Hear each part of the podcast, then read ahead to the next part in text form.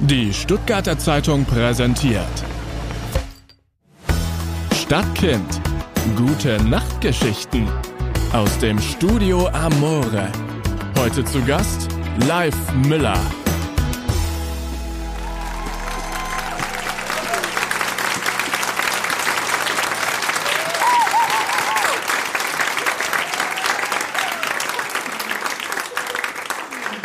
Vielen Dank, schön, dass ihr alle da seid. Willkommen zu unserem vorerst letzten Podcast Gute Nachtgeschichten, das Ende der ersten Staffel.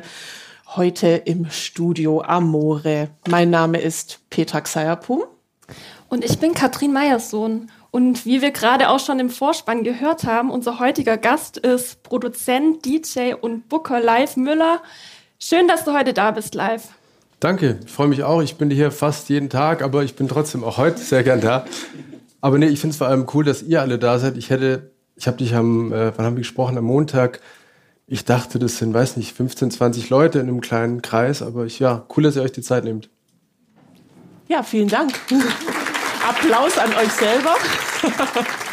Schön, dass ihr alle da seid. Genau, wir sind heute im Studio Amore. Du hast es schon gesagt, das ist natürlich kein Zufall.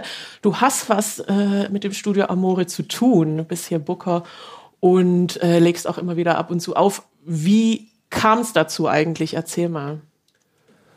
Das kam dadurch zustande, dass das Projekt ähm, einer meiner engsten Freunde betreibt, der Max, als einer der, als einer der Chefs. Und äh, wir sind im November, das weiß ich noch, wir heute ist fast ein Jahr auch her, sind wir hier, da war das noch echt leer gefegt, kein Strom, da war einfach nichts, äh, haben die es mir gezeigt. Wir sind mit dem Handylicht durchgelaufen. Ich konnte halt nicht mehr aufhören zu grinsen, äh, weil ich mir dachte, okay, was kann man hier alles machen? Ähm, ja, und so kam dann eins zum anderen und äh, zu dieser Booker-Aufgabe kam ich eigentlich super kurzfristig. Also ich glaube, ein, zwei Wochen vor Start hatte ich da drüben mit Max ein Gespräch mit dem Janusz, dem anderen Chef, äh, die haben mich das gefragt, ob ich das machen möchte. Es geht ein halbes Jahr. Ich gesagt, ja klar, halbes Jahr Projekt nehmen wir mit oder bin ich gern dabei. Und so hat sich das irgendwie sehr schnell ohne Vorlauf ergeben und ich bin ja happy dabei zu sein. Ja, cool. Wow. Ähm, war es von vornherein klar, beziehungsweise du hast gerade erzählt, dass es eigentlich nur ein halbes Jahr hätte sein sollen.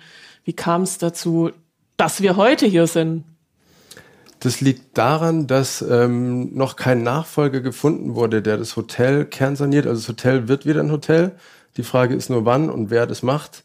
Und äh, wir sind eigentlich so die, die Lückenfüller als Zwischennutzung, was ich einfach super finde, auch äh, von der Vermietergesellschaft, dass die uns das zur Verfügung stellen oder dass wir hier auch das machen, was wir machen. Wir sind eine Bar mit gewissen Abwägen ähm, in jegliche Richtungen ja, so, so kam es zustande. Also wir sind eigentlich, wir warten, bis es, äh, bis es zum Baufortschritt kommt oder bis hier was passiert, ja. Du bist ja aber nicht nur Booker hier, sondern du legst ja auch selbst auf ähm, die Abwege, von denen du vielleicht gerade gesprochen hast. Ähm, erzähl doch mal von deinen Anfängen. Wie kam es überhaupt, dass du DJ geworden bist? Ich bin DJ geworden nicht, weil ich irgendwie da kommen wir, glaube ich, nachher auch noch dazu, zur heutigen Zeit, Social Media und so weiter. Das war eigentlich was relativ Natürliches. Mein Dad war schon immer totaler Musikfreak. Wir hatten CD-Schränke ohne Ende. Er hatte alte Geräte, mit denen man CDs mixen konnte. Ähm, so war halt der Bezug schon immer da. Und ich war auch schon selber immer sehr musikbegeistert und dann auch mit meinem besten Freund im Konsti seit der fünften Klasse haben wir halt irgendwie Hip-Hop-Kassetten gehört, querbeet, ähm, Break, gebreakdanced, also möchte gern natürlich äh, bei uns zu Hause. Andere haben halt viel Playstation gezockt und wir haben halt irgendwie Musik gemacht, aufgelegt. Und ähm, so war das, was irgendwie total natürlich ist, was ich halt vom, wirklich vom Kinderzimmer, wir haben, weiß noch, unter der Woche war super schönes Wetter, wir haben die Rollläden runtergemacht, ich hatte so eine kleine Lichterorgel, ähm, es hat Schläge getan. Meine Mutter kam hoch und sagte, was macht ihr denn? Geht doch raus. Nee, wir haben halt aufgelegt, getanzt und so. Und so war das einfach ein natürlicher Prozess aus dem Kinderzimmer hin zur ersten Abi-Party, äh, zur ersten Party in Stuttgart und eben jetzt zu einem Hauptberuf. Also es war nicht, dass ich dachte, boah, geil, ich will DJ werden, sondern ja, von der Leidenschaft irgendwie zum Beruf, ja. Erinnerst du dich noch so an deine ersten Auftritte? Du meintest gerade Abi-Partys. Ähm, wo habt ihr noch so aufgelegt und was habt ihr aufgelegt? Ich habe irgendwie im Vorgespräch ist mir Backstreet Boys so im Hinterkopf ja, genau. geblieben.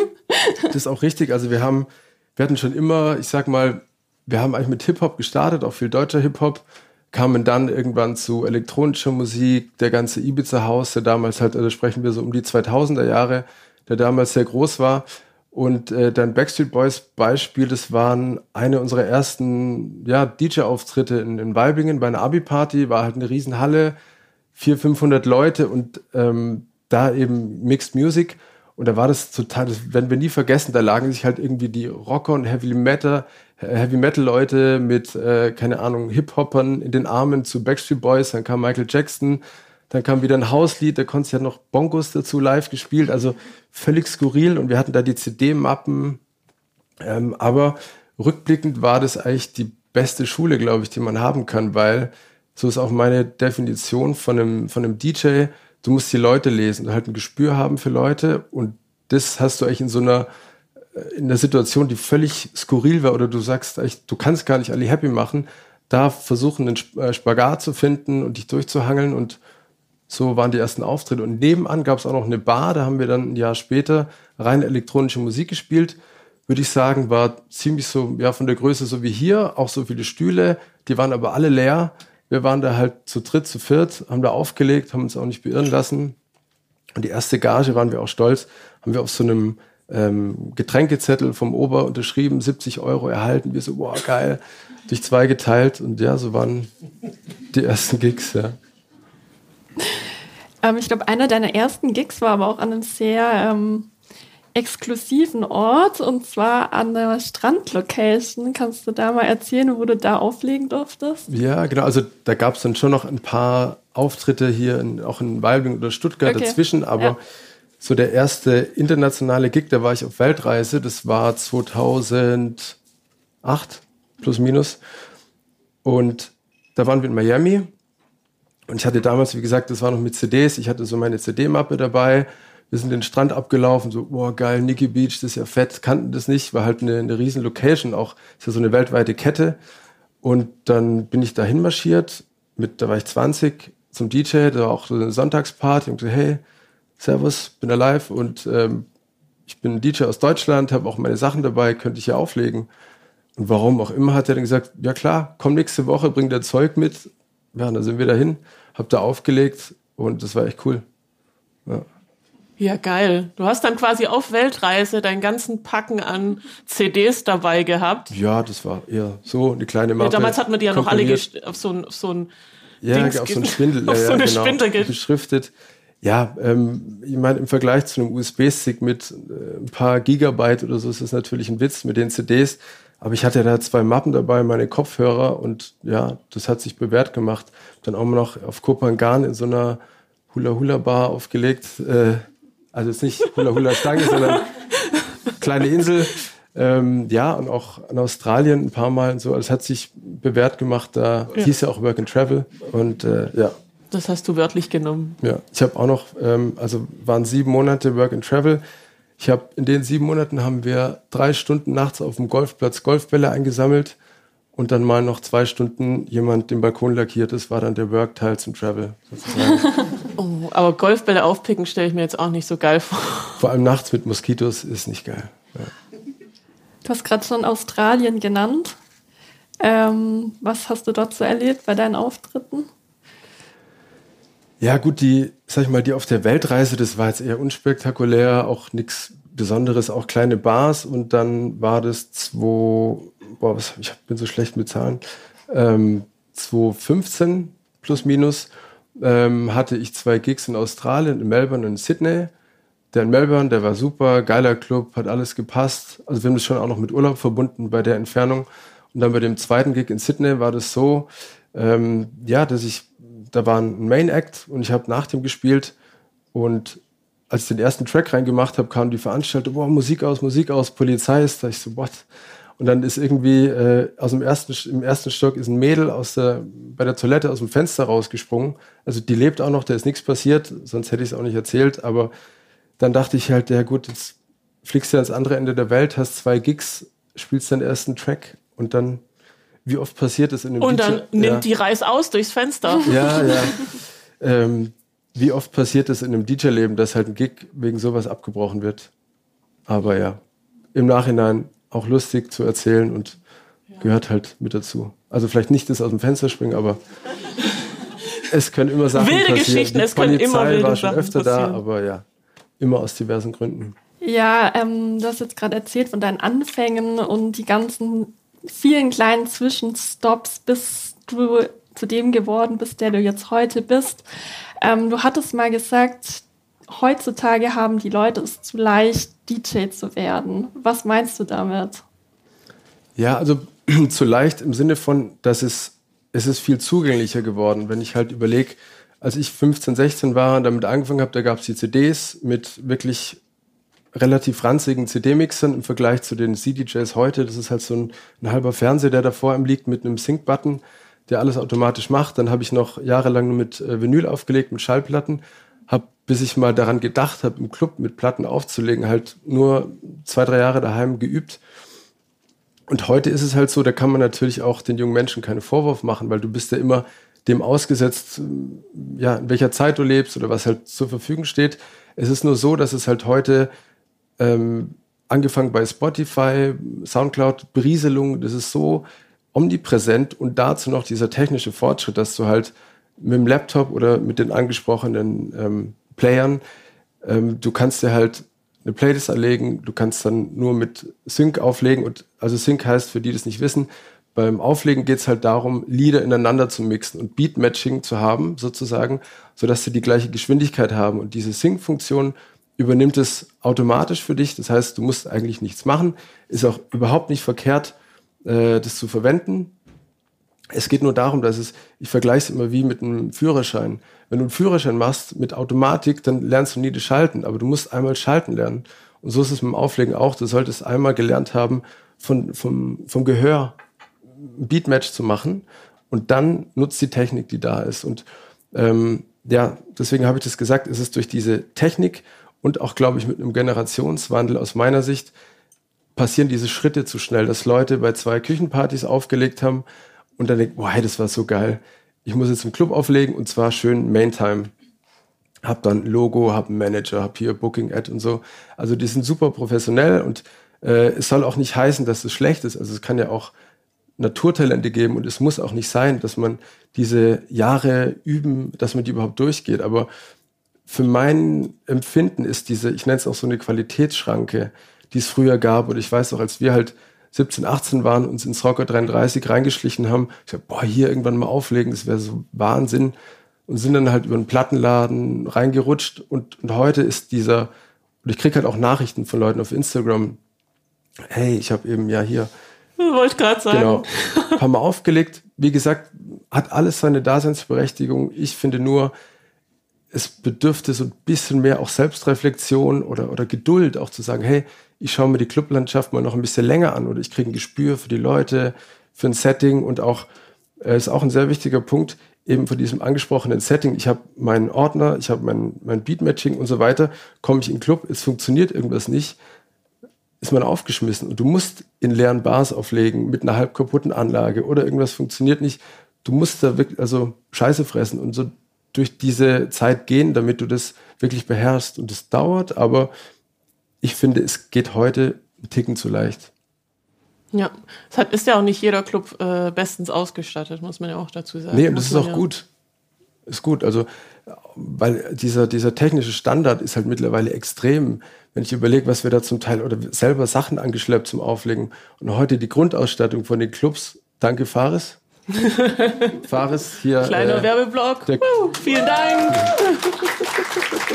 der Technikguru aus Stuttgart. Ja, nee, Fares bespielt eigentlich alle Läden mit, mit guten Geräten, mit guten Anlagen und insofern ist es dann auch natürlich dankbar, da aufzulegen. Dank Fares. Ja. Ja, witzig, weil, wenn du, wie du das sagst, weil ich krieg das auch von vielen ClubbetreiberInnen mit. Also, was gerade über Instagram alles reinkommt an Nachrichten von Hallo, ich bin XY aus Konstanz oder whatever. Bin am Wochenende in Stuttgart. Ich habe schon auf einer Party in, weiß nicht, Pflaumenbaum gespielt, darf ich bei euch auflegen? Ja. Und das ist noch äh, irgendwie. Genau. Ja. Das gibt's, dann gibt's noch eine Stufe drüber und ich, ich habe auch nur meine, meine Schritte gemacht, weil, weil ich Support bekommen habe und ich versuche das auch zurückzugeben. Aber du kannst halt auch nicht nur ähm, Newcomern, Newcomerinnen irgendwie die Tür öffnen. Es muss in der Balance sein und ja, vielleicht tut's noch die eine oder andere Pflaumenbaumparty mehr, um dann mal irgendwo anzuklopfen. Ja. um dann auch zu wissen, war es jetzt wirklich gut oder die Küchenparty, waren wir vielleicht einfach nur alle ri- richtig dicht. Who knows? Ist im Club zwar genauso, aber egal. Aber Ja. egal, ja. Wobei ich hin und her gerissen bin. Ich bin hin und her gerissen, weil ich mir denke, dasselbe haben bestimmt auch die DJs, die mit Vinyl auflegen, über die neue Technik gedacht. Ja, kann gut sein, definitiv. Und es ist ja auch, ob das jetzt die Technik ist, ob Social Media, ähm, man darf da auch nicht zu sehr verfallen, oh, früher und da war es besser und äh, abkotzen. Es ist halt auch egal, weil klar, auch die Musik hat irgendwo den Ursprung, aber alles hat seine Zeit und wir brauchen jetzt nicht mehr zu viel über die Zeit vor 10, 20 Jahren sprechen, weil es hat sich verändert. Social Media ist einfach omnipräsent und ähm, ich habe angefangen zu einer Zeit, da gab es nicht mal Facebook und es kam so langsam. Es ist halt nicht mehr so. Und die Kids, die jetzt mit 17, 18, die wachsen halt damit, damit auf. Was sollen die machen? Kann man denen auch keinen Vorwurf machen. Ich finde einfach so eine, eine gesunde Mischung aus ein bisschen Nostalgie, Quality, Timeless Sachen, ähm, auch älteren DJs zuhören. Ich höre auch noch, es gibt so viele noch ältere DJs, ich bin 35, fühle mich alt mittlerweile bei den 17-, 18-Jährigen, aber ich ziehe es durch. Weiter so. du hast es gerade schon ein bisschen äh, angerissen, das Thema Social Media. Ähm, also aus meiner Perspektive hat es die Clublandschaft oder das Nachtleben krass verändert. Also sowohl aus der Sicht der Clubs als auch aus der Sicht der Clubgängerinnen. Ähm, was ist dein Eindruck?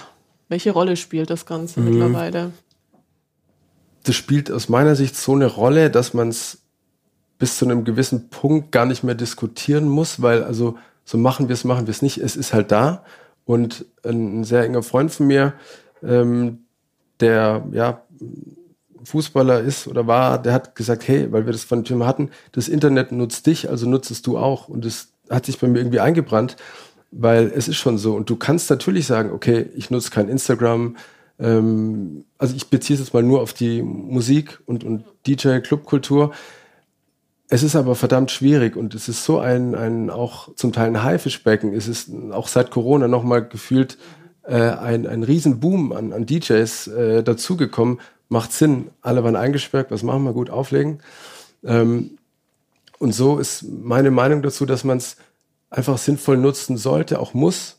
Äh, man kann drüber sprechen, ob es besser ist, in Clubs die Kameras abzukleben. Bin ich ein Freund davon, weil es schafft ein anderes Feiern, sowohl ähm, oder es, es macht eine andere Situation, weil sich keiner beobachtet fühlt, ähm, ob das jetzt Freizügigkeit betrifft oder ein generelles Verhalten und auch was, was mir am allerwichtigsten ist, diesen Moment zu genießen und nicht, also auch sich einzulassen auf die Musik, auf den Vibe, auf die Leute, auf die Freunde, wen auch immer, oder auch einfach nur mit sich und, und äh, der Musik zu sein und es dann ganz anders wahrzunehmen und nicht irgendwie, okay, geiler Moment, geiler Moment. Und äh, wie, wie kann ich mich selber irgendwie dann auch noch geil auf, auf Instagram ähm, präsentieren, wenn die Kamera abgeklebt ist, denkt keiner drüber nach. Da läufst du rein wie ins Berghain, gehst durch die Tür, geil. Äh, anderer Planet, Ja. Kameras weg, ähm, gibt's in, in vielen Orten. Wir haben ja auch viel diskutiert ähm, bei den längeren Barnächten, ich will jetzt nicht Clubnächten sagen, die wir hier machen oder gemacht haben, ähm, kleben wir die Kameras ab, weil wir es eigentlich für den Vibe gerne machen wollten, aber natürlich auch ein, ein Laden wie hier, der sowieso temporär ist, davon lebt, dass man äh, das streut und dass Leute davon mitbekommen. Und ja, so ist es ein, ein ständiger Spagat. Mir wäre es, davon hatten wir es auch im Vorgespräch, mir wäre es lieber, es gäbe es nicht und ich muss mir nicht Gedanken machen, oh, ähm, Content, Videos, Fotos, Musik, ähm, ja, mich nervt's eher, ich mach's, weil ich es auch nutzen muss und will, aber ich fänd's geiler, wenn es das nicht gibt. Ja. Es ist ja auch so ein bisschen am Konzept oder am ehemaligen Konzept des Clubs vorbei, ein Safe Space zu sein für Leute, die nacht jemand, nachts jemand anders sein wollen oder und oder äh, eine andere Sexualität ausleben wollen und oder was auch immer, ähm, dass man da dabei gefilmt wird. Ja, ja, definitiv. Und ich denke, so ist es auch ähm, generell das, das Nachtleben für mich. Also fängt an bei, bei Kameras, Abkleben, Safe Space. So ist es für mich auch schon immer so ein, so ein leichter, ähm, okay, es ist Freitag, ich mache die Tür zu, jetzt ist Wochenende.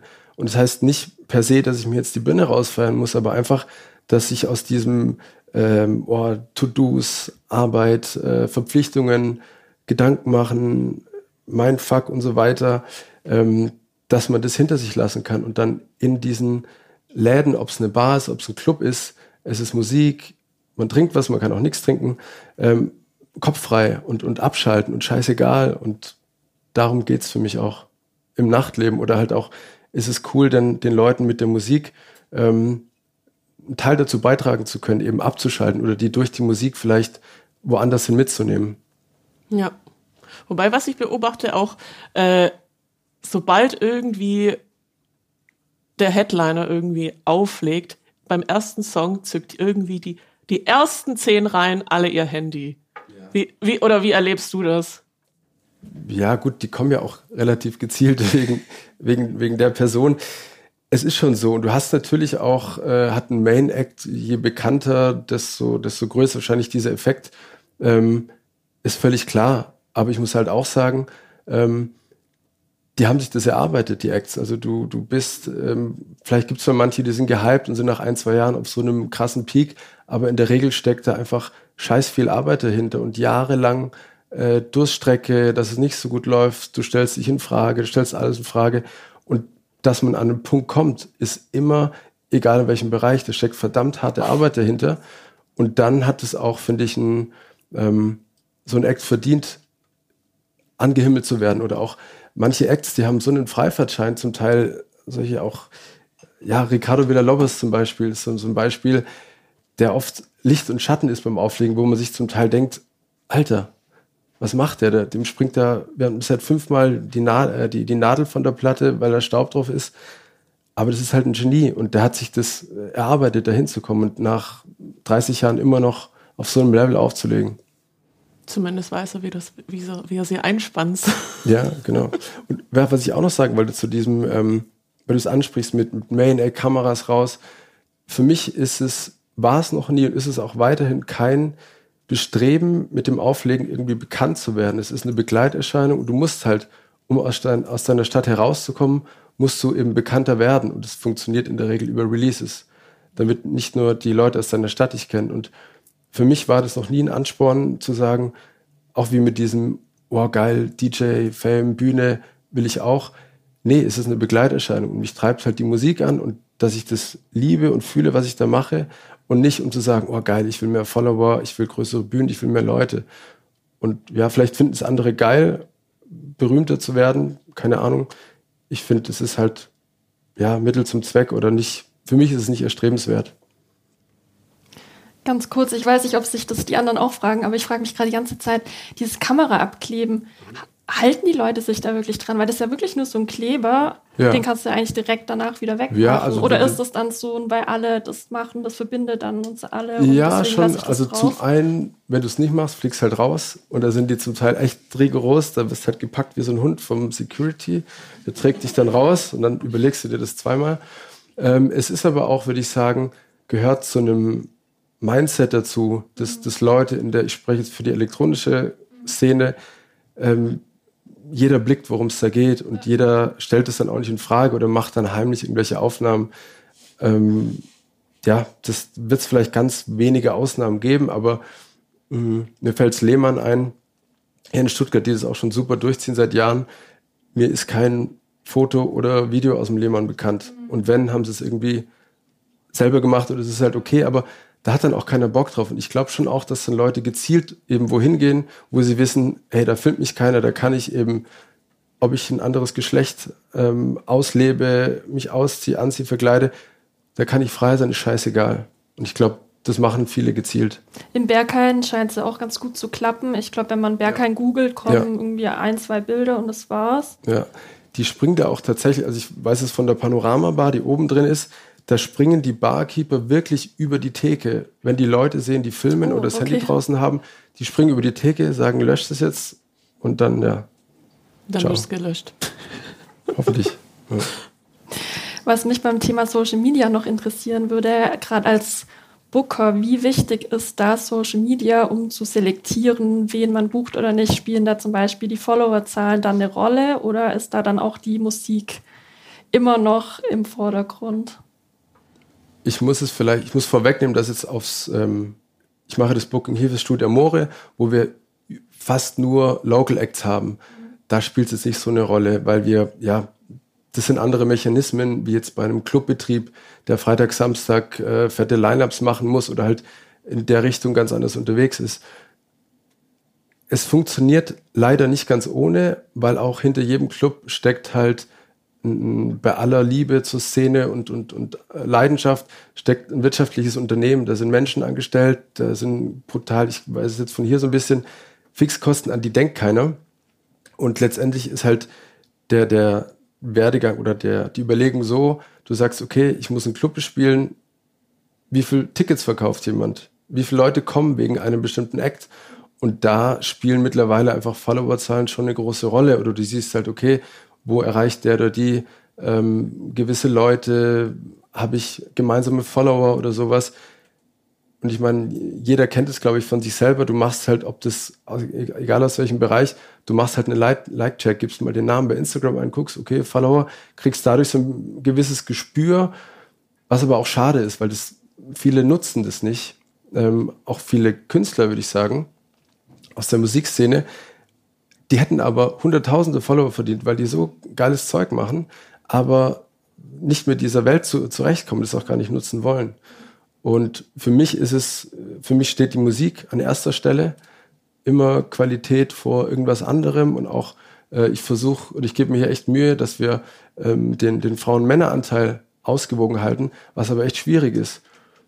Und an der Stelle auch noch, also wenn Frauen unter euch sind oder Geschlecht aus, ich schließe mal die Männer aus, es gibt genug männliche DJs.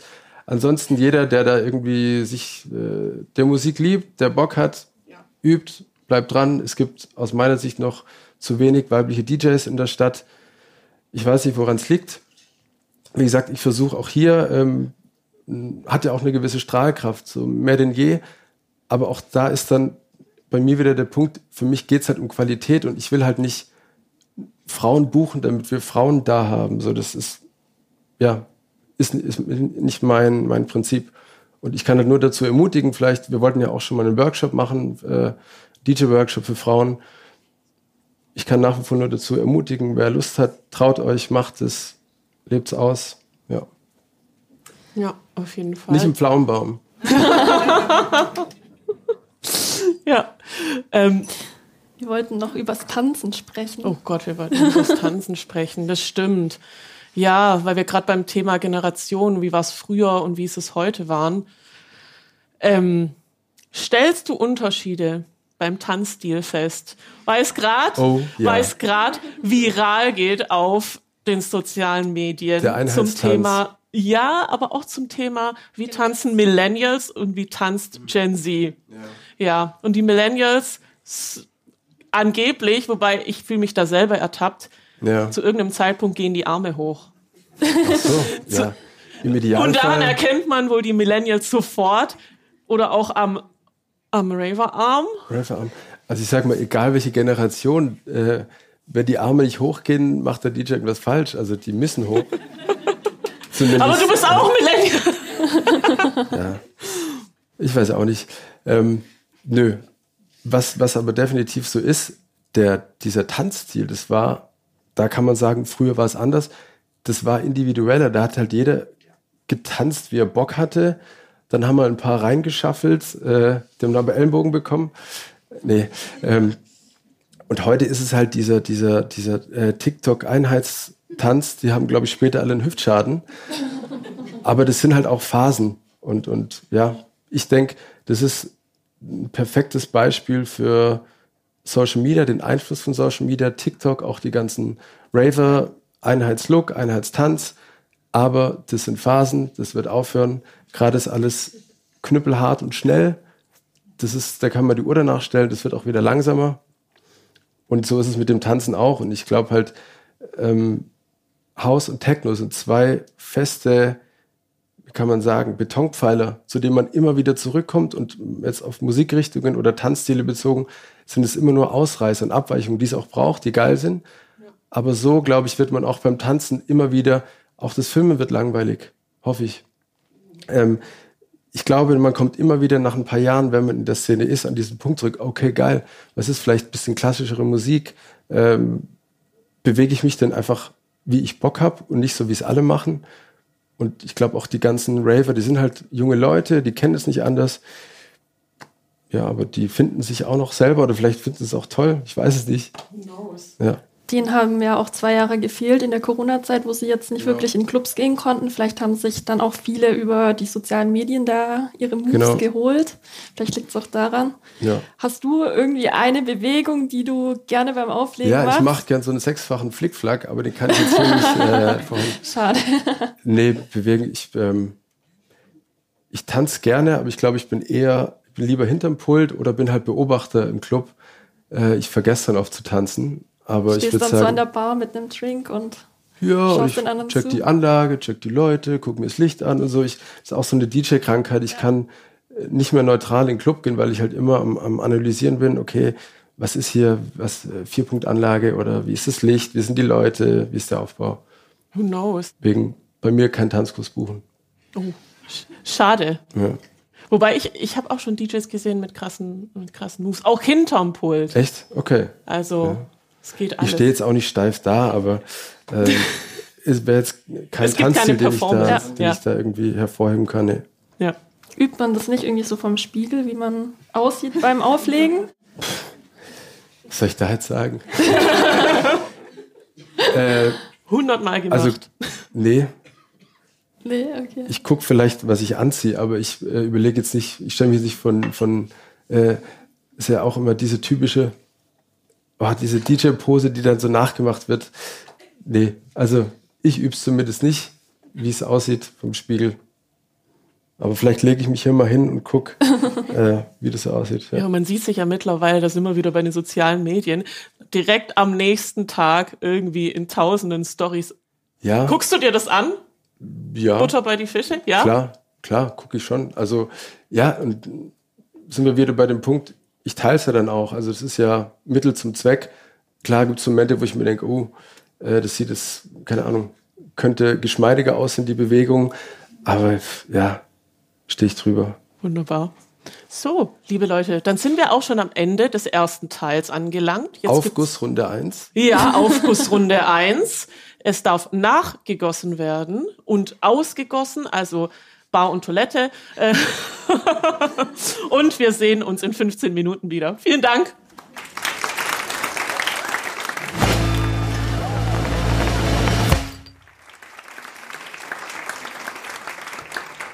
So, und bevor es weiter im Programm geht, haben wir ein kleines Special für euch überlegt. Und zwar gibt's ein kleines Stuttgart Nightlife Quiz.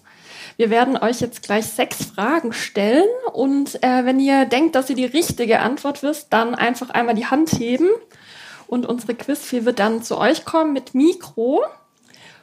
Und ähm, gibt's noch irgendwelche wichtigen Spielregeln zu beachten? Ja, die erste richtige Antwort bekommt ein Freigetränk. Genau, es gibt natürlich auch einen, einen Preis. Pro richtige Antwort gibt es ein Freigetränk. Was war's? Wasser und Orangensaft, oder? Nur Wasser. Nur Wasser. Nur Wasser. Nur Wasser. Aber auch nur still. Leitungswasser. Tafelwasser, wie man so schön sagt. Live, magst du anfangen mit einer ersten Frage? Kann ich machen, ja. Welcher Club hatte im Rahmen seiner Eröffnung und Genehmigung oder bis der Club eröffnen durfte, mit den meisten Behörden, Ämtern und so weiter zu tun? Da wurde geschnippt.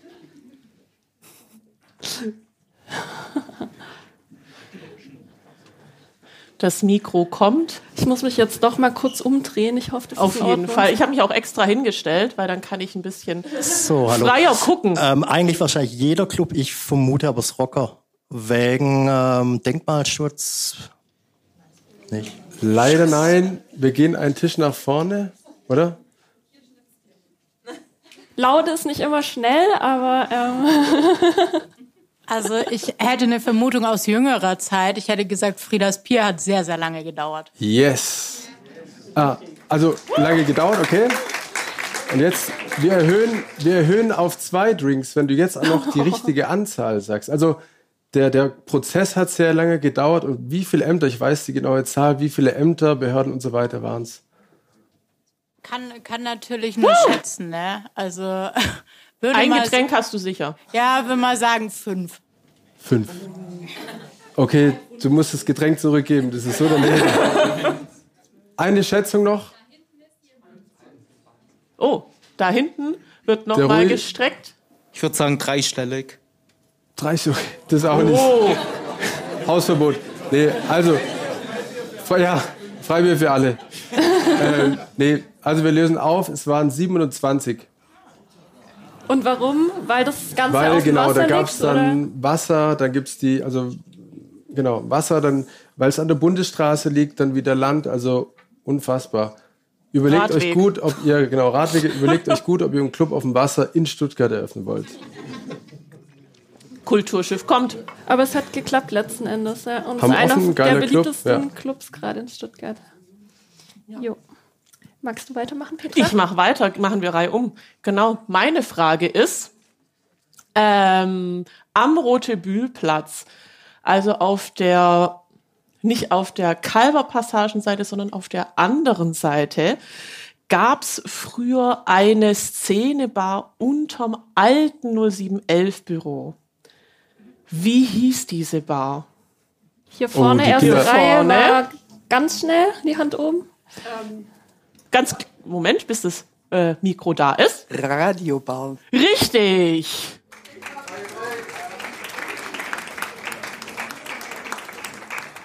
Da mache ich mal weiter mit meiner ersten Frage und zwar, welche legendäre Bar im Leonhardsviertel wurde erst vor wenigen Tagen wieder eröffnet? Oh, ich weiß nicht, wer als erstes war. Oh, Im, da hinten. hinten. Die Uhu-Bar. Richtig. Richtig! Das läuft ja richtig äh, flüssig, Da wird er hey. richtig Alles Profis. nachher. Aber echt? Hier. Dann bist du So, schon meine dran mit zweite nächsten Frage. Frage. Es geht um die Stuttgarter DJ-Legende Bernie Berntaler, der auch hier regelmäßig bei uns zu Gast ist. Vater von Beta, Kevin, ganz enger Freund und hier unser Betriebsleiter. Ähm, die Frage ist folgende. Also, äh, wie alt ist der Bernie? 67, 65? 63. 63. Und DJ dementsprechend seit über 30 Jahren. Als er relativ jung, aber im aufsteigenden Ast war, hat eine heutige DJ-Legende für ihn damals als Jungspund Licht gemacht. Wer war das? Kevin, du darfst nicht mitraten. Rafa, du auch nicht. Überleg mal, also heutige DJ-Legende natürlich auch im, im höheren Alter, Ü40, sage ich mal, kennt fast jeder, auch glaube ich, der nicht mit elektronischer Musik zu tun hat. Scheint eine Profifrage zu sein. Ähm, ich glaube, oder ich rate Sven Feth aus Frankfurt. Richtig. Richtig geraten. Das gibt, Till, für dich ein Herrengedeck. Dann bin ich wieder dran. Ja. Ja. Und zwar, und da dreht sich wieder um, am- um den Rotebühlplatz. Da gab es früher eine Bar, Schrägstrich Club, der danach benannt war, nach dem, Schild, nach dem Leuchtschild, was die BetreiberInnen in zweiter Hand erstanden haben. Oh, Wo Oh. definitiv, Judith? definitiv in der vierten Reihe. Mojo, ah, Äh, das war das Wurst und Fleisch. Richtig! ja, krass, ihr seid richtig gut. das Reflect da oben ist sehr, sehr gut informiert, so wie es sein sollte. Ist ja, woher wisst ihr das nur? Ist ja Wahnsinn. Ja, ich glaube, wir sind schon bei der letzten Frage. Ich kann schon so viel sagen. Es gibt einen Special-Preis zu gewinnen. Und zwar ähm, gibt es im Stuttgarter Westen eine Fußball-Studi-Kneipe, das Troll. Ich weiß nicht, wer das kennt, kennen bestimmt einige. Und zwar immer samstags um 0 Uhr passiert da was Besonderes. Was ist das?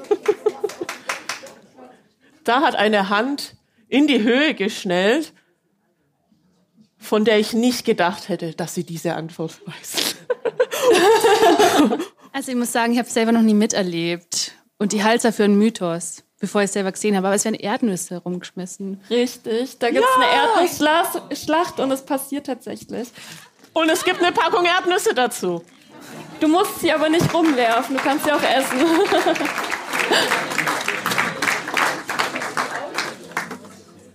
ja, krass, ne? Ja, krass. Aber alle lieber, Fragen alle voll gut. Lieber Erdnüsse als Servietten, oder? Im Kabos. Ja, stimmt. Oh, ja, vor allem der Putzaufwand. Wobei Erdnüsse sind, glaube ich, auch nicht ohne. Rutscht aber es sind, Erdnüsse, es sind Erdnüsse mit Schale drumrum, also ungeschält. Ja, aber die haben harte Kanten und die treffen dich dann ins, ja. Au ins Auge. Ja. Machen wir weiter. Dann machen wir weiter und ähm, es gibt einen krassen Themenwechsel jetzt. Und zwar habe ich was gehört. Und zwar habe ich gehört, dass du letzten Samstag okay. auf der Tribüne der oh. Kickers gesichtet wurdest. Kann das sein? Und wenn ja, wie kann das sein, das, wenn man äh, der Sohn von Hansi also. Müller ist? Und, äh, und noch selbst in der VfB-Jugend gespielt hat, soweit ich weiß. Das ist relativ simpel, das sind die falschen Freunde. Jetzt sind die Freunde. Die äh, fesseln nicht nur ans Nachtleben, sondern auch an Vereine wie die Stuttgarter Kickers. War aber abgeklärt mit zu Hause und es gab sogar ein FaceTime mit dem Vater und ähm, Bernie Berntaler oder Familie Berntaler, die waren auch da. Ähm, ja, ich machte, ich habe mich natürlich nicht gefreut bei den Toren der Kickers, aber habe ich auch gesagt, ich freue mich, wenn unsere Stadt gute Vereine hat, ob das jetzt Fußball ist, Handball, ich denke alles, was der Stadt gut tut, ähm, in Form von natürlich Erfolg, mm. Aufmerksamkeit, profitieren wir alle davon. Und es mm. ist, denke ich, auch im, im kulturellen Bereich genauso, ähm, dass eine Stadt dadurch attraktiver und lebenswerter wird. Und klar ist es cooler, wenn die Kickers hier das Derby gegen VfB 2 spielen, anstatt in der 40. Liga mm. vor drei Zuschauern.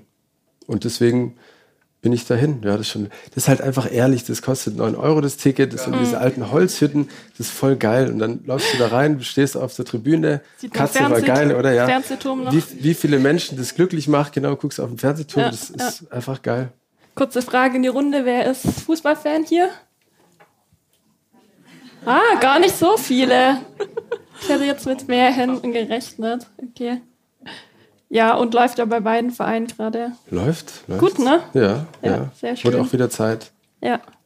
Du hast mal im Interview mit einem Kollegen von uns, mit Ingmar Volkmann, gesagt, dass es dich ein bisschen nervt, weil du entweder immer der Sohn von bist oder der Kumpel von Konsti Siebold.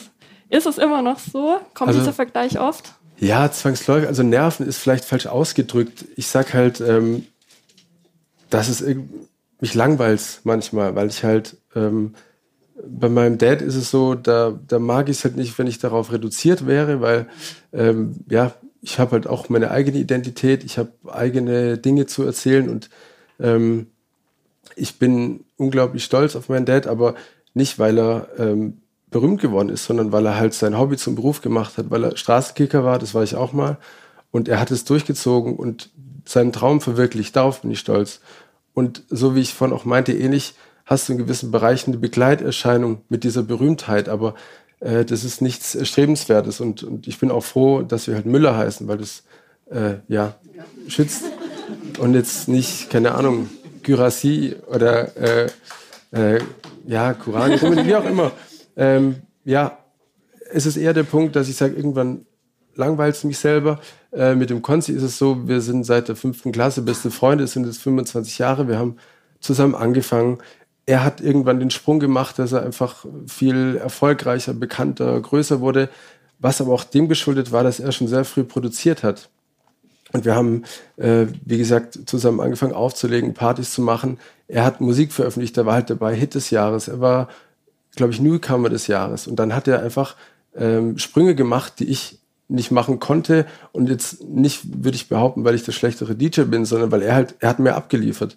Und wenn ich auf den Tisch gucke und sage, wie viel, wie viel Karten sind da von Konsti und wie viel sind von mir, ist der Stapel bei ihm größer und dementsprechend ist es für mich auch äh, völlig logisch, dass er an einem anderen Punkt ist. Es ist nur, ähm, ja, auch da immer wieder nervig oder langweilig, weil ich sage, okay, gut, ja, wir sind so eine Wahrnehmung, aber ich habe eigene Stories, ich bin auch ein eigener Künstler, ein eigener Mensch und so hatte ich das in einem Interview gemeint. Ich spreche da gern drüber, es ist Teil meiner Geschichte, Teil meiner Person, aber ja, ein, ein Stück von mehreren des Kuchens sozusagen. Bleibst du Stuttgart erhalten oder zieht es dich auch nach Berlin? Also Berlin auf keinen Fall, eher in den Süden Richtung München, weil ich bin halber Bayer, äh, in Tirol geboren, in Bayern aufgewachsen und ich finde München richtig geil lebenswert, viel Natur drumherum. Und Berlin finde ich drei, vier Tage immer geil, inspirierend, auch sehr, sehr anstrengend aus Gründen. Und dann ist es, äh, ich komme immer wieder gern zurück nach Stuttgart und das war auch schon, weil es klar, jeder Anfang 20 hat, glaube ich, vor allem im Musikbereich die Idee so, boah, sollte ich nach Berlin, bessere Chancen.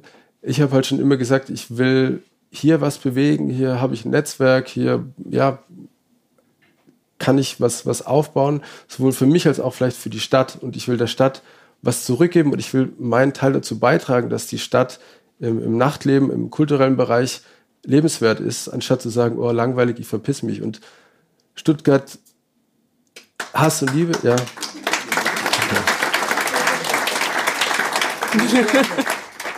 Stuttgart ist überschaubar, aber es ist wunderschön und lebenswert. Und wir haben von allem etwas sage ich immer, aber halt, es geht nie so sehr in die Tiefe und ja, weil ich halt hier Mittel und Möglichkeiten habe, versuche ich halt, es hier attraktiv zu machen. Und das haben wir hier, glaube ich, mit dem, mit dem Ort auch, ähm, ja, ganz gut hinbekommen. Wir sind hier überwiegend Freunde, die das machen und haben halt auch gesagt, hey, wir wollen den, den Ort möglichst vielen Menschen zugänglich machen mit äh, Buchpräsentationen, Filmvorführungen, ähm, Yoga, ähm, Flohmarkt, äh, Kunst-AK, Abschlussabende meiner Party, in der kleinen.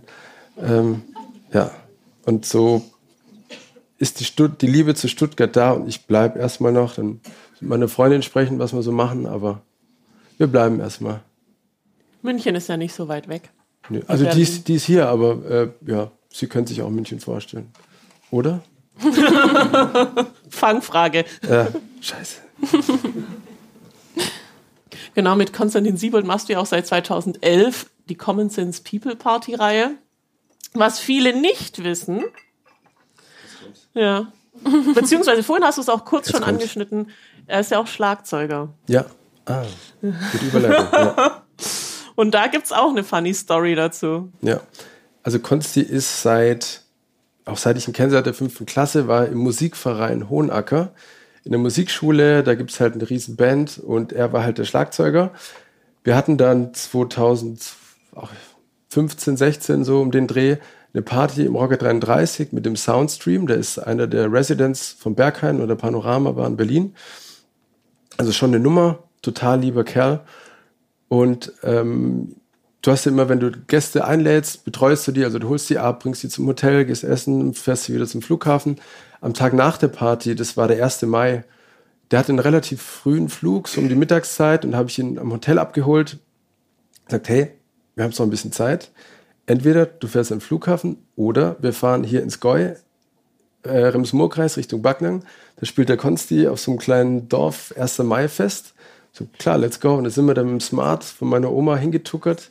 Äh, völlig skurril. Er fand es aber total geil. Ich glaube auch sehr erfrischend für ihn als Berliner. Da waren wir da, das war ein Dorffest, da waren definitiv weniger Leute als jetzt und die Hälfte davon auch noch die Blaskapelle. Und der Konsti, ich weiß gar nicht, ob der überhaupt gepennt hat, äh, sitzt da am Schlagzeug mit seinem Hemd in der Tracht und die haben da rumgetrellert. Und der Soundstream und ich hatten selten so ein, so ein ehrliches Annicken. Jeder ein Bier, so eine rote Wurst und beide total glücklich. Das war so ein Retreat für ihn wahrscheinlich. Ja, genau. Bisschen, ja haben wir das dazugehört, Wurst gegessen, Bier getrunken. Da sind wir am Flughafen gefahren, es war total geil. Ja. War er happy, oder? Danach? Der war richtig happy. Ja, Also okay. ich glaube, das könntest du denn auch noch so eine Story nachts um drei aufwecken. Weißt du noch damals? Klar. Spielt Also ich- Konstantin Damals immer schön. noch in der Band? Würde mich mal interessieren. Äh, nee. Okay. Nee, nee. Der hat, der hat es viel zu lang gemacht. Also auch, der war auch noch Schlagzeuglehrer eine Zeit lang. Und äh, so mit Struktur, Zeiteinteilung ist bei ihm eher schwierig allgemein. Und dann hat er noch viel zu lange Schlagzeugunterricht gegeben. Auch in der Blaskapelle da gespielt oder Musikverein. Am Wochenende Ibiza. Genau. Sonntag äh, Remstal. Aber er hat sich für Ibiza entschieden. So. Ich hätte ja das Dorffest genommen, aber naja. Uftata. Ja. Ich glaube, du hast auch noch, oder wir hatten noch Rocker 33, klingelt bei mir irgendwie was. Hatten wir noch Die eine, zweite, eine Story? die zweite gute Nachtgeschichte, ja. Gab's noch Ähm, was? Irgendwie nicht- Rocker Ja, 33. genau. Wer sich an euch erinnert, ist das Rocker im, im alten H7-Gebäude und die hatten sonntags in diesem schönen großen Innenhof immer tagsüber Partys. Da war so ein, ein riesen Zirkuszelt und es waren, muss ich sagen, ohne Nostalgie mit die besten Partys dort an den Sonntagen. Und ich mache es jetzt ein bisschen anonymer. Es gab eine, eine Dame aus dem Rocker-Umfeld, die hat ähm, nebenher als Domina gearbeitet. Und sie hatte da an dem Wochenende so einen regelmäßigen Kunden, das war ein Schweizer Banker, den hat sie dann äh, bei sich in der Küche festgekettet und dann haben sie einen schönen Tagesausflug gemacht und gucke ich, oder konnte sie verstanden haben, was ist jetzt? Da kommt sie rein, sie ganz normal angezogen, mit einer Leine und da war da an der Leine dieser Schweizer Banker in Leder Vollmontur und ist auf allen Vieren reingekrabbelt wie so ein Hund. Und die haben sich da völlig frei an dem Sonntag bewegt bei der Party, als ob es nichts wäre. Und ja, ist mir seitdem jetzt irgendwie nicht mehr passiert. Und der Hund war Konsti, mir Spaß. nee, ähm, fand ich relativ skurril. Da gibt es noch viel mehr Geschichten, die man überhaupt nicht erzählen kann, aber Hau mal raus. auf gar keinen Fall. Du musst die Namen ja nicht nennen, du kannst ja. Äh, das, da war nicht die Namensproblem, sondern Okay. andere Inhalte. Aber das war, wenn ich an meine Highlights des Nachtlebens, war zwar tagsüber, aber ja, viele, war ja auch natürlich im Vor Vorfeld die Frage nach den Nachtgeschichten. Leute aus dem Nachtleben wissen das, man kann einfach einen Großteil nicht erzählen, weil das da bleiben sollte, wo es passiert ist. Und Safe Space. Safe, genau, sagen wir Safe Space, das äh, schließt es vielleicht ganz gut ab. Und dann bleibt es dort, wo es passiert ist, in den Köpfen der Menschen und dann, ja. Aber ist das Rocker 33 so einer der Orte, den du mit am meisten vermisst in Stuttgart oder was? Ja, definitiv. Ja. Voll, weil das ein Ort war, wie ich es selten erlebt habe, also auch Deutschland oder weltweit, wo du, der total bunt war. Also die hatten auch musikalisch unter der Woche mal Konzerte, ähm, dann wieder Techno-House, also querbeet. Aber auch vor allem, das ist mir so eine Erinnerung geblieben, dieses Publikum. Also du hattest schickere Leute im Anzug, dann hattest du Leute im Joggenanzug. Es war scheißegal, was, was mir auch rückblickend erst so viel, so bedeutend geworden ist, weil du heute eben auch erst recht wieder durch Social Media und, und alles, äh, diese Aufmerksamkeit findet es aus meiner Sicht weniger statt. Das ist scheißegal ist, wie man rumläuft, wer man ist und so weiter. Und es war dort wie so ein Paradebeispiel, wie das halt funktionieren kann. Und auch, ich weiß jetzt nicht, wie lange es hier geht, aber das Rocker war auch Interimsprojekt. Das waren dann sieben Jahre letztendlich. Und da ist sehr viel entstanden. Also wir waren 18 und ohne das Rocker, weiß ich nicht, vielleicht hätten wir einen anderen Weg gemacht, aber äh, für Konst und mich war das Rocker Initialzündung und, und erste Plattform sozusagen. Und glaube ich, hat auch vielen weiteren Leuten, Crews, DJs, ähm, geholfen, einen, einen Weg einzuschlagen oder was draus zu machen. Du hast es gerade gesagt, also das Rocker hatte ein relativ vielfältiges, weit gespanntes Programm und nicht so eine Fahrtrichtung und eine Musikrichtung. Hast du das Gefühl, dass es mittlerweile nötig ist, so ein, ein Weg zu haben, eine Identität quasi als Club zu haben? Hm. Weil ich habe das Gefühl, früher gab es öfter so, ich Was sag's jetzt, Mixed Music Club. Ja, Pflaumenbaum? Also ich denke, es ist, es ist aus einer, aus einer Konsumentensicht ein bisschen dankbarer, weil ich merke, und ich habe über die Jahre gemerkt, angefangen bei einer Kommunikation, bei einem Programm, man muss es relativ offensichtlich machen und, und, und fast schon vorkauen zum Teil, dass die Leute wissen, ah, okay, was erwartet mich? Eintritt, Künstler, Künstlerin und so weiter, um was für eine Richtung geht's? Man muss es, glaube ich, zum Teil vorgeben, aber ein, ein Traum ist es natürlich, dass du, und das hat Rocker für mich zum Teil geschafft, auch mal das ähm, Kimtim Gym, das ist, wer das nicht kennt, dort, wo das Dorotheenquartier heute steht, war ein altes China-Restaurant. Da war auch interimsmäßig das Kimtim Gym. Das White Noise war phasenweise auch so, dass du einen Ort hast, wo du weißt, hey, keine Ahnung, wer heute auflegt, aber es wird geil, weil der, der Ort für was gestanden hat, für einen gewissen Austausch an Leuten, für ein gewisses musikalisches Programm. Und ja, so versuche ich hier natürlich als Booker einigermaßen abwechslungsreich zu gestalten, wobei wir jetzt auch uns entschieden haben, hier für einen gewissen House-Sound zu stehen, der so nicht mehr oft stattfindet, weil es oft ist es sehr technoid oder dann ähm, ja andere Nischen oder Deeper oder wie auch immer. Und diese Hauslücke, die entstanden ist, die haben wir hier versucht zu schließen, auch wenn es eher in einem Bar-Kontext ist, aber ja, für was Zeitloses, Klassisches zu stehen. Wo gehst du privat gerne feiern, beziehungsweise gehst du überhaupt noch feiern?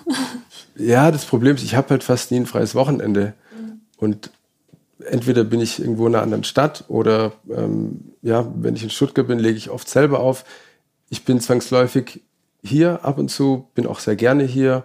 Ähm, Im Lehmann war ich am Samstag wieder, weil der, der Kevin, weiß gar nicht, da, der hat da aufgelegt. Ähm, ja, Rafa, Till sind viele Freunde aus anderen Clubs mit Lehmann, mit White Noise.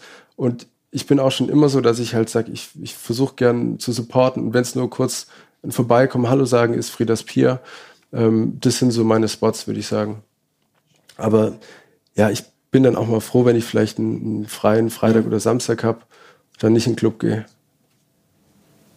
Man wird ja auch nicht jünger, ne? Also, also ich merke merk das mittlerweile, wenn ich Freitag und Samstag unterwegs Ja, Freitag bin. und Samstag ist wild. Ja. Freitag nee. oder Samstag. Ja, die Nacht von Freitag auf Montag. Also Freitag ja. bis Samstag. Freitag bis Samstag. Eins davon. Ja. ja. Ähm, wir haben jetzt viel über deinen deine DJ-Karriere gesprochen. Das sind jetzt ja auch schon fast 20 Jahre, ja. in denen du als DJ arbeitest. Wie sieht es denn mit den nächsten 20 ja. Jahren aus? Möchtest du es weitermachen? Was sind deine Auf Pläne? Auf jeden Fall. Also der Weg, sage ich mal, ich habe eine Zeit lang in so zu fernen Zielen gelebt und habe jetzt für mich begriffen, hey, es, es bringt gar nichts, zu lange zu planen. Und ich habe für mich einfach äh, entschieden zu sagen, solange ich das fühle und liebe, was ich mache, und ich habe das, würde ich mal sagen, in, in 80 bis 90 Prozent der Fälle oder Abende, wo ich auflege, dass ich mir denke, ich finde es so geil, ich würde es umsonst machen. Und solange ich das fühle, werde ich es weitermachen. Und äh, es bringt nichts, weil ich nicht weiß, wie ich mich in fünf oder zehn Jahren fühle. Ich habe unglaublich Bock. Ich sehe auch noch keine Grenze und möchte äh, auch ausreizen, jetzt mich wieder mehr zu fokussieren. Wo kann es hingehen? Ich habe für mich schon viel erreicht mit in der Panorama auflegen, in allen, fast jedem besten Club in Deutschland, auf der ganzen Welt, ähm, wo ich sehr happy drüber bin, aber es ist nicht so, dass ich sage, ach, so passt, jetzt gebe, äh, gebe ich Ruhe. Überhaupt nicht. Und ich fühle mich auch nicht wie 35, sondern wie 34. Und solange ich es fühle, mache ich das. Und ähm, ja, ich kriege oft die Frage gestellt, es wird weniger, ah ja, willst du das mit 50 auch noch machen? Und sag, ja, willst du mit 50 noch im Büro hocken? So, das war halt für mich schon, ich habe auch, ich habe studiert, äh, ich habe ein halb, da lachst gell? Fares immer hier. Ähm, ich habe ein halbes Jahr Fulltime in der Agentur gearbeitet. Ich kenne dieses 9 to 5. Ich habe da einfach, das ist nicht meine Welt, ich habe da keinen Bock drauf. Und Konst und ich haben immer gesagt, wir wollen niemals arbeiten. Das war schon in der Schule so unser, unser Ziel und das haben wir halt für uns geschafft, weil wir halt das mit dem arbeiten, was wir lieben. Und dann, es gehört natürlich auch ab einem gewissen Level, es wird professioneller, es ist sehr viel Arbeit und, und auch, was zum Teil, ja, was machst du unter der Woche? Ja, sorry, das ist halt äh, sehr, sehr viel Organisation, Vorbereitung, Abstimmung. Aber ja, ich sehe da, ich sehe mich auch noch, solange ich stehen kann und auch, ist es auch mit Kindern möglich und Familie. Also das ist kein Ausschlusskriterium. Das dann als DJ hast du halt auch theoretisch Freizeit unter der Woche. Und so ist es aus meiner Sicht auch lange möglich. Die Frage ist natürlich, wie lange haben die Kids Bock auf so einen alten Sack, der da steht? Aber gibt es ja genug Beispiele, dass das auch funktioniert. Ich wollte gerade sagen, wenn du dann bei der Abi-Party deiner Kids auflegst, Ja, dann, dann schließt sich der Kreis. Das wird die Die hören immer noch Backstreet Boys, oder? Ja, Wieder. ja. ja, mal gucken. Auch, würde ich auch machen. Also gibt wenig, für das ich mir zu schade bin, solange es nicht irgendwie, was weiß ich, auch bei der Musik. Ich mache ja auch ähm, nach wie vor noch gewisse Corporate Events oder so, die mir auch die Kunst finanzieren. Ich bin mir wenig zu schade, habe auch schon auf jeglichen Feiern aufgelegt, solange es nicht irgendwie politisch inkorrekt oder sonst was ist.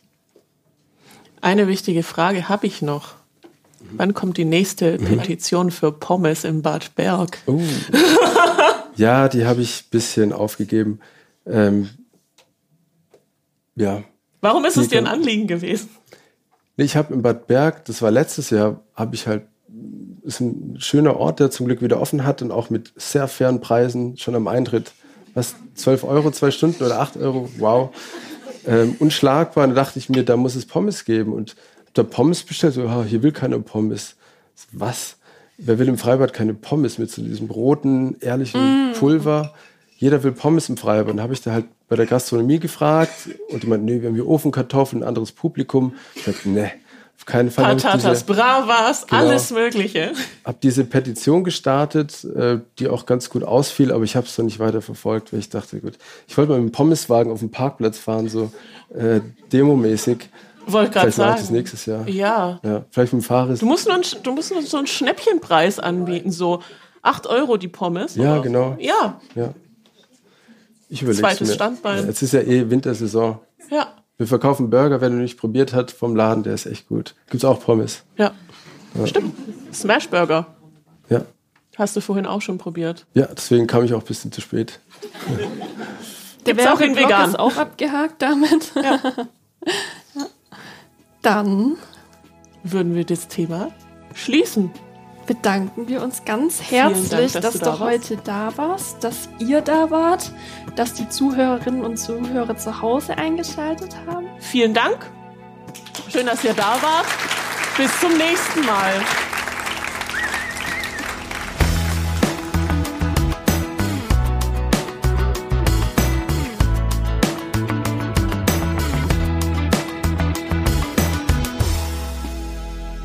Stadtkind Gute Nacht Geschichten ist eine Produktion der Zeitungsgruppe Stuttgart.